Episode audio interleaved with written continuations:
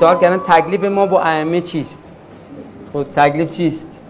تکلیف اینه که چراغ راه هستند، الگوی راه هستند و استفاده باید کرد.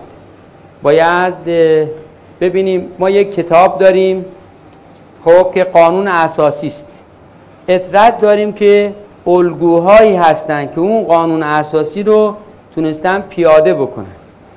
خب تونستن اون قانون اساسی رو پیاده بکنن و نشون بدن که در واقع اون مطلبی که اینجا اومده قابل پیاده شدن هست و هر کدوم از اونها نمونه بودن برای اینه که ایاک نعبد و ایاک نستعین پیاده بشه، یعنی نشون بدن که میشه.